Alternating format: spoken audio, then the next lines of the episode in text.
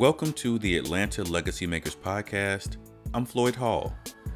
Randy Gue is the curator of political, cultural, and social movements collections for Emory University's Rose Library.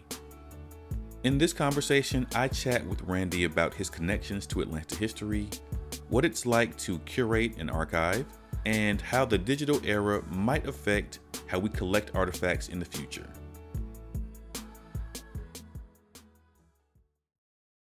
So, Randy, just starting it off, what is your Atlanta story? how how long do you have? Um, my, you know, um, I work as a curator, but my training, uh, by training, I'm an urban historian, um, and that's all because of Atlanta. I grew up here in Atlanta, and uh, when I was a kid, there was a great tradition among Atlantans that you didn't know anything about the city's history. Nobody ever talked about it to me, right? I knew Sherman visited in 1864, and I knew about Dr. King. But other than that, I knew absolutely nothing about the city's history, um, which is, looking back on it, is uh, really amazing. Um, but I remember seeing old parts of the city when I was young, and but I didn't have a framework or a setting to put them in. So when I was in graduate school, um, I had to take a class about segregated cinema in Atlanta. And it was in that class where the light bulb went off for me, where I found my calling.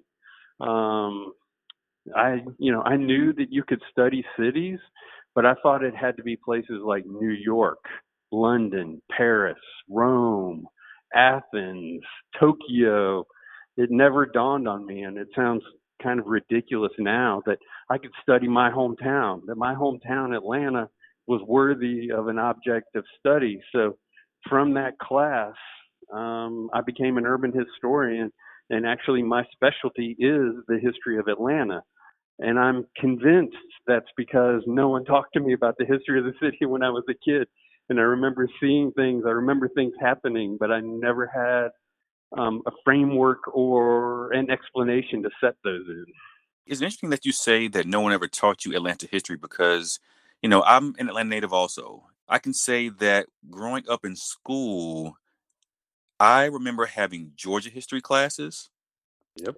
But never anything that was Atlanta history. And I'm not quite sure why there was one and not the other. But to your point, it feels like Atlanta history is the thing that gets passed down from a community standpoint.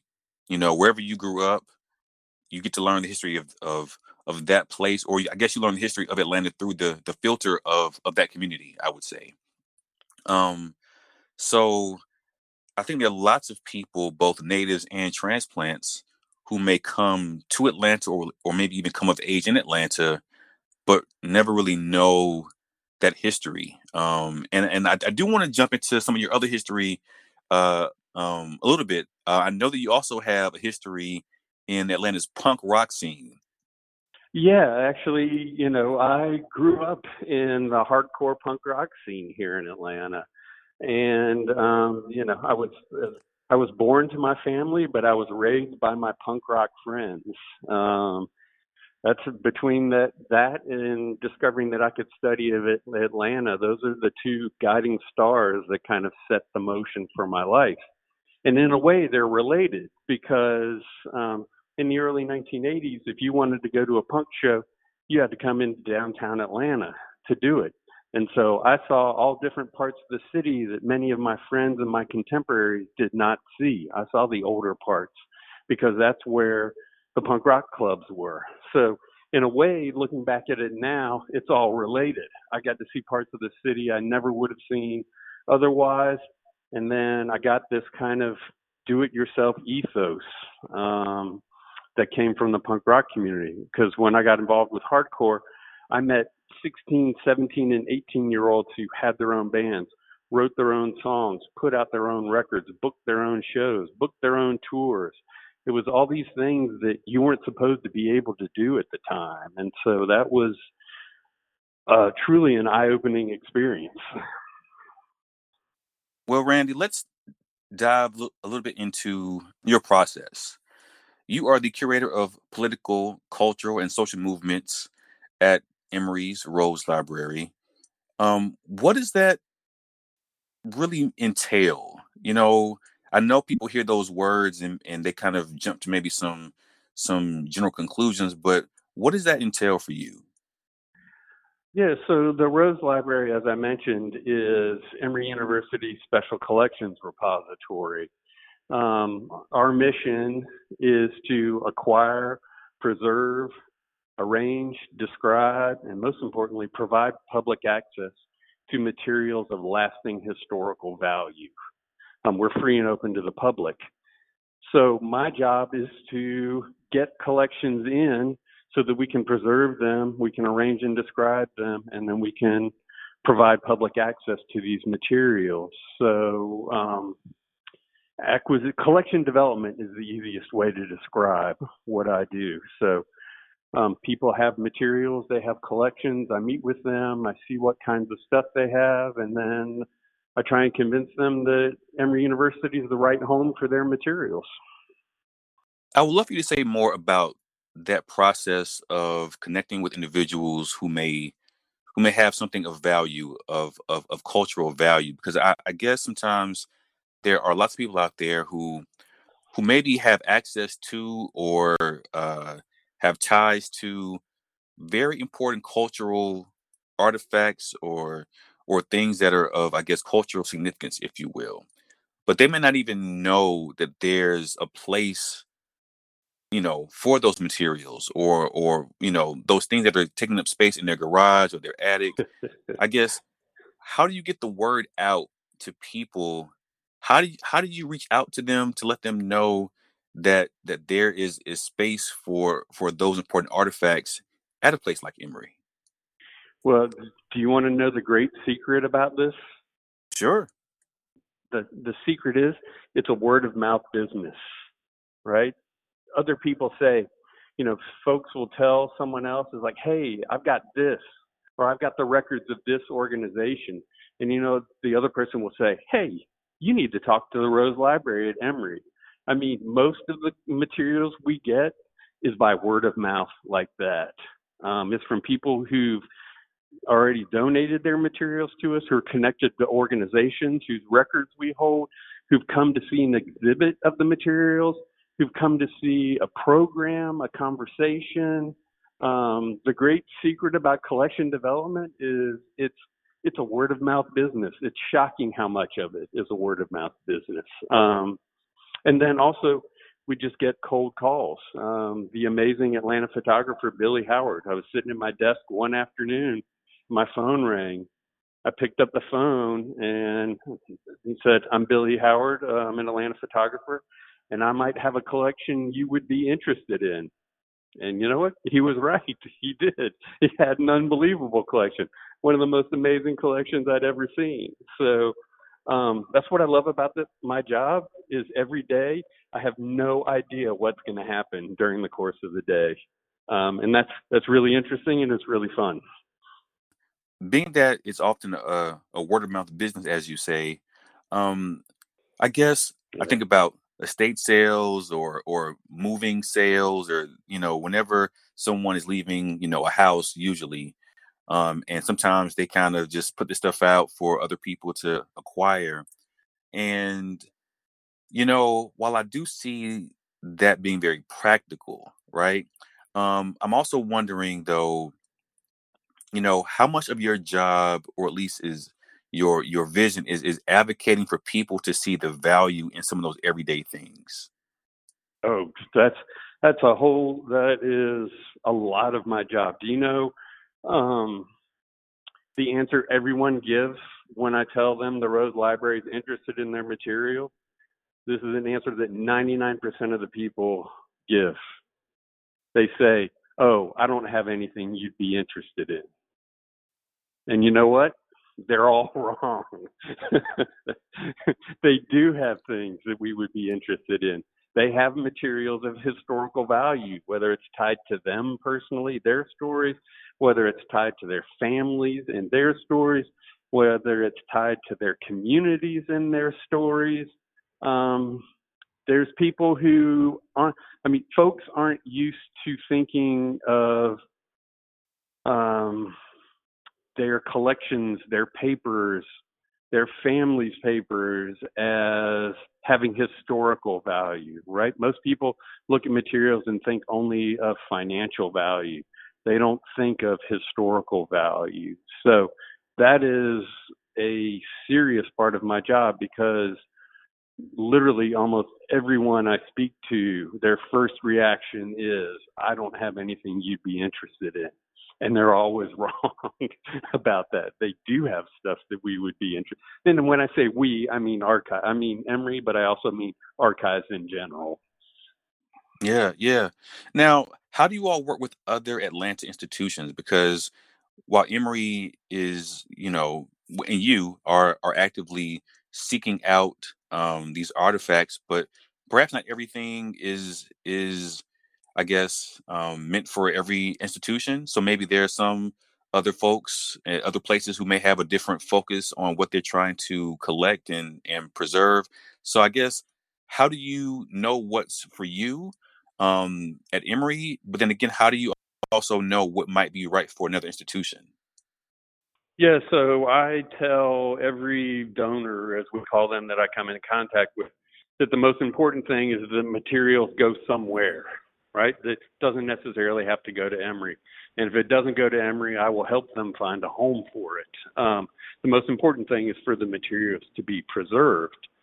Um, but there, and I also tell them that you're really, really lucky. Atlanta has an unbelievable collection of archives of special collections repositories for you to pick a home from. You have everything from the Woodruff Library at the Atlanta University Center, the Auburn Avenue Research Library, um, the Atlanta History Center. You have special collections at Georgia State. 60 miles away, you have the University of Georgia, and there's Emory. Most major metropolitan areas don't have that many top-notch archives um, in in within such easy reach. So, but we all kind of have our our specialties. We have our areas. You know, uh, Georgia State has the labor archive. Um, Atlanta University Center Morehouse has Dr. King's papers. The Atlanta History Center does a great job collecting objects to use in the museum as well as early history of the city. So it's just a part uh, just a point of knowing your colleagues of knowing what their collection interests are and trying to find the right home for the donor we don't always have to have everything it's more important that it's in their the, the donor's materials are in dialogue with other materials that are similar then it has to be at one institution one particular institution or the other um, does that make sense? I don't know if I said that clearly. Um, no, I get it. I get it. Yeah, I mean, I I think that every institution has its own uh, you know mission and vision statement around what they're trying to collect, and I think that I think there's a a, a great uh, deal of collaboration between or among the yeah. institutions to make sure that you know the important artifacts, you know, to your point, go go go go somewhere. You know, and I guess in sort of tying this to the Atlanta legacy makers, I know that the Gary M. Pomerantz book, Where Peachtree Meets Sweet Auburn, has been um, an important centerpiece of uh, of this project up until this point. And you know, there's a, a very special tie-in between uh, Gary's papers and uh, Emory. So I would love for maybe you know you to share some perspective on how Gary's papers ended up at Emory and what that process was like to collect and catalog that material. Yeah, so Gary was, as he was finishing up, or as he finished up, I guess, where Peachtree meets Sweet Auburn, he was actually teaching at the uh, journalism program at Emory University. And uh, I have to be honest that uh, I was I was his teaching assistant for his uh, journalism classes. So I knew Gary, and this is while I was working in the Rose Library and going to graduate school. But so I've known Gary for a while. But um, kind of the important thing about Gary and his papers is that Gary's training is as a journalist, but he has the heart of a historian. Um, he was a history major at Cal Berkeley. Um, he absolutely loves research, um, and he has an interest in um, exploring the long-term story the way that historians do. Um, but as a journalist, he also has fantastic interview skills um, and a love of storytelling. And where Peachtree meets Sweet Auburn kind of ties all those things together in a really unique way. So, um, and another and another kind of interesting aspect is, you know, I said mentioned earlier that um, most people, when I ask them about their materials, they say I don't have anything interesting. Gary, with his background as an historian, knew that these materials were significant in telling the story of the history of Atlanta and would be of great use to other people. That's kind of a unique understanding. And so he was looking for an archive to place these materials in. And I, of course, advocated for the Rose Library. Um, the we the, at the Rose Library we have three main collecting areas: uh, political, cultural, and social movements collections, African American history and culture, and English language poetry and literature. Now, these collections are national and international, but the heart of the collection, the foundation, if you will, is materials that document the story of Atlanta. And Gary, in being the great researcher he is, used Rose Library collections when he was doing research for um, where Peachtree meets Sweet Auburn. So it was a very easy transition um, to convince him to get to place the papers with our other collections, with like Mayor Hartsfield's papers, uh, with the Newsweek Atlanta Newsweek Bureau records, and Ralph McGill's papers. So he he saw that it, there was a really nice connection and of of collections that his materials would be in dialogue with at the Rose Library. And for everyone listening, just to give uh, a bit of a snapshot of what Gary's papers include. Um, I mean, there's audio and transcripts from his interviews with uh, Maynard Jackson and Ivan Allen Jr., uh, family members. Um, I mean, just an amazing uh, treasure trove of, uh, you know, culture and, and, and history as told through uh, these two families, um, these two mayors and their uh, extended families, if you will. So, you know, you I think you can you can connect with the library and actually hear some of this audio. I know I was able to to, to do that as I was doing research for the podcast. Um, the Emory staff was very gracious in allowing me to have access to the digital files to listen to, um, actually, you know, listen to uh, what these what these folks sounded like, and I think that was even just an amazing addition to my my thinking um, as I began to to read where Peachtree meets Sweet Auburn. You know, to be able to actually hear, uh, you know, the voices of of the past um, as I'm reading this book, just really helped to frame and reframe things um, in a very valuable way for me. Well, and isn't that a great experience to be able to? Um, that's what's so valuable about this collection is that you have the raw material the recipe, if you will, that went into the book. But then you also have these voices. You have his notes. You have his drafts. You can actually you can see how all of this was wound together. Um, so it's it's a unique opportunity, um, and there's nothing more amazing than hearing their words from people describing who were involved in the time, describing the times. Right. That's a that's a unique experience. Oh, for sure, for sure. Um, and I guess you know, Randy, given that you are focused on on, I guess these current times, you know, you're you're a, a, a curator who is thinking about political and cultural and social movements. You know, how do you interpret the present, if you will? you know, as, as we live through times um, and we're processing the present, how does that strike you as as a, a, a curator? You know, in terms of just um, imagining what's going to be valuable five years from now, ten years from now, thirty years from now. How do you how do you um, think through the cultural impact of, of what's happening in in these current times, but I guess really any current times.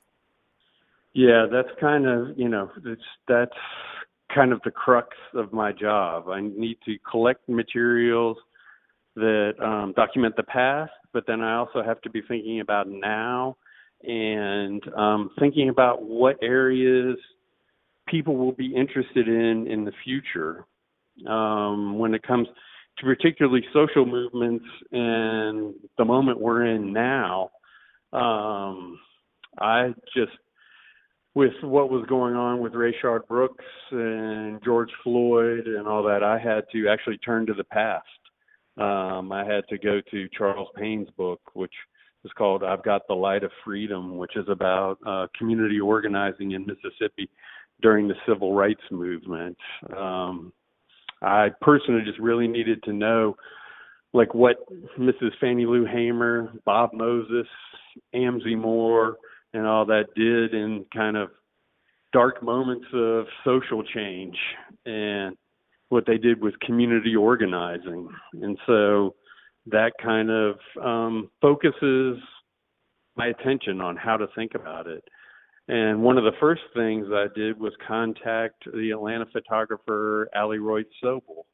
Um, they've been out photographing uh, the George Floyd Black Lives Matter um, protests.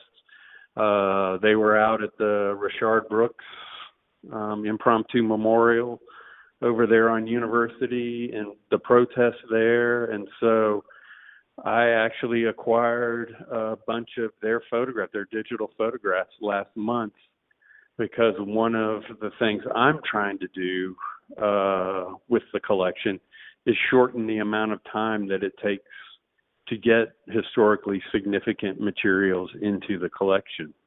I mean, I have this great story. Every time I teach at the Rose Library, I ask the students, the first question I ask is, What do we have here? And there's always dead silence. And then eventually somebody raises their hand and they say some version of old stuff. And I say, You're right, we do have old stuff here. But unfortunately, the implications of old stuff is that it doesn't have any impact or any influence on their lives and on their times. So by getting things like Ali's photographs of the Rayshard Brooks um, memorial and protest. I'm trying to shorten the timeline and get those materials in so that the students, so that community members can see themselves reflected in our collections and see their times reflected in our collections. Thinking about where we are with technology and how that might make your your job as a curator more difficult or maybe even you know easier i'm wondering what conversations are you having with your colleagues and i guess with others around accessing what i would say are born digital items so if we're thinking about photography for example at this moment it's not uncommon for people to have two or three or four old phones with you know, images in those phones. Maybe they don't update them, maybe they do, but with so much of our content being captured through mobile devices that may or not be amassed and passed along from device to device in the cloud if you you know if if you will um how how is the the job for you to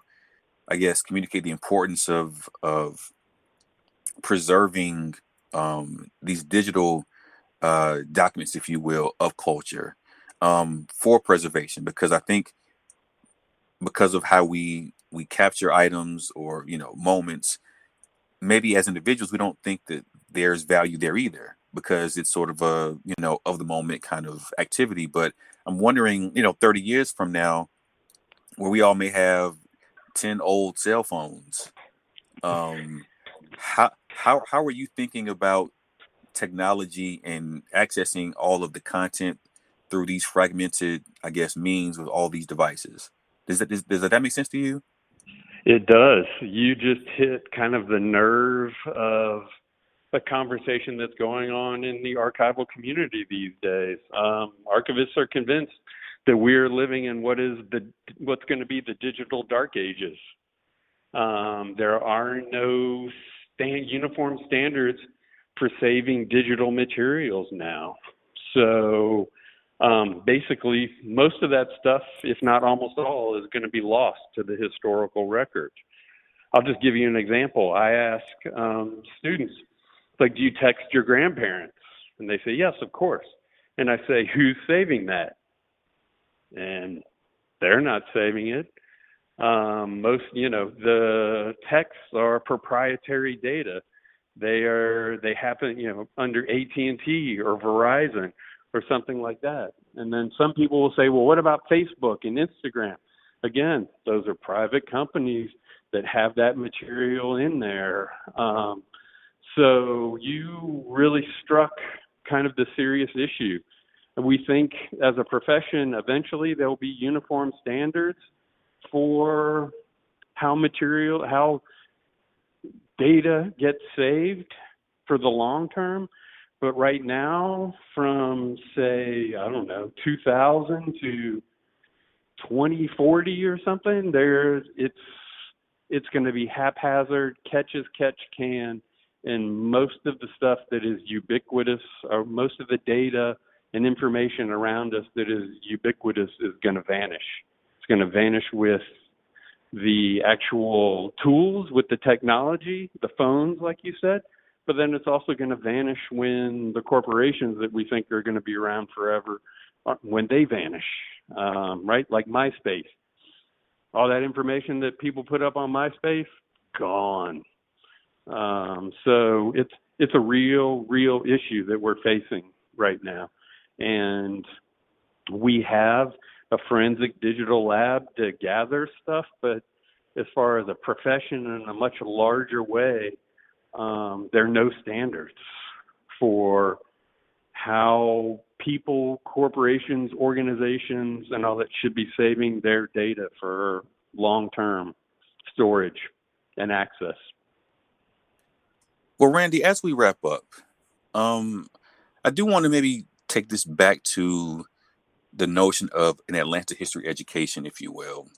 And I'm wondering from where you sit now as an Atlanta native, but also as someone who is deeply vested in Atlanta's history, how do you or how would you advocate for anyone who, who hears this conversation, whether they are an adult or a young person, how would you advocate for people to connect with archives? Because I guess, you know, taking it back to school, you know, the idea of spending more time in the library than necessary isn't always the most thrilling. Uh, you know, uh, idea of a of a of a of a good time. Um, but I think you know, knowing where you come from or knowing about the place where you where you grow up is terribly important. Um, and so I, I guess what's what's been your your best, most effective pitch for advocating for Atlanta history or helping folks connect with Atlanta history through archives, whether it be at Emory or Georgia State or Auburn Avenue? Like, what's what's the best way to communicate the importance of that, especially for for young folks learning about the world, learning about Atlanta as well? Uh, the best pitch I have is come in and see some cool stuff. Um, we have unbelievable objects that are interesting and have interesting stories. And it's not not necessarily like school, right? You can, as your as your experience listening to the voices of Maynard Jackson and Ivan Allen, that's not necessarily something you can duplicate somewhere else. It's an experience unto itself. We're free and open to the public.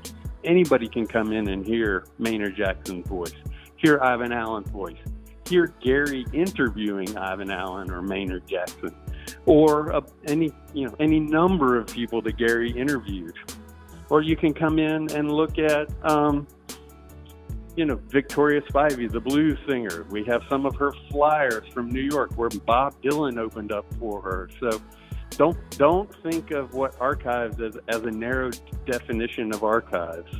As you mentioned at the beginning of this conversation, we have stuff about the punk rock scene here in Atlanta. That's not what people necessarily think of when they think of a research library. We had a drag show in the Rose Library in January. That's not something that library that people usually associate with libraries. So come in to the Rose Library or to any other archive and let us change your mind about what you think about the city and what you also think about libraries. Randy Gue, curator of political, cultural, and social movements collections at the Rose Library. Randy, thank you so much for your time. I really appreciate it. Floyd, it's truly my pleasure. Thanks for having me.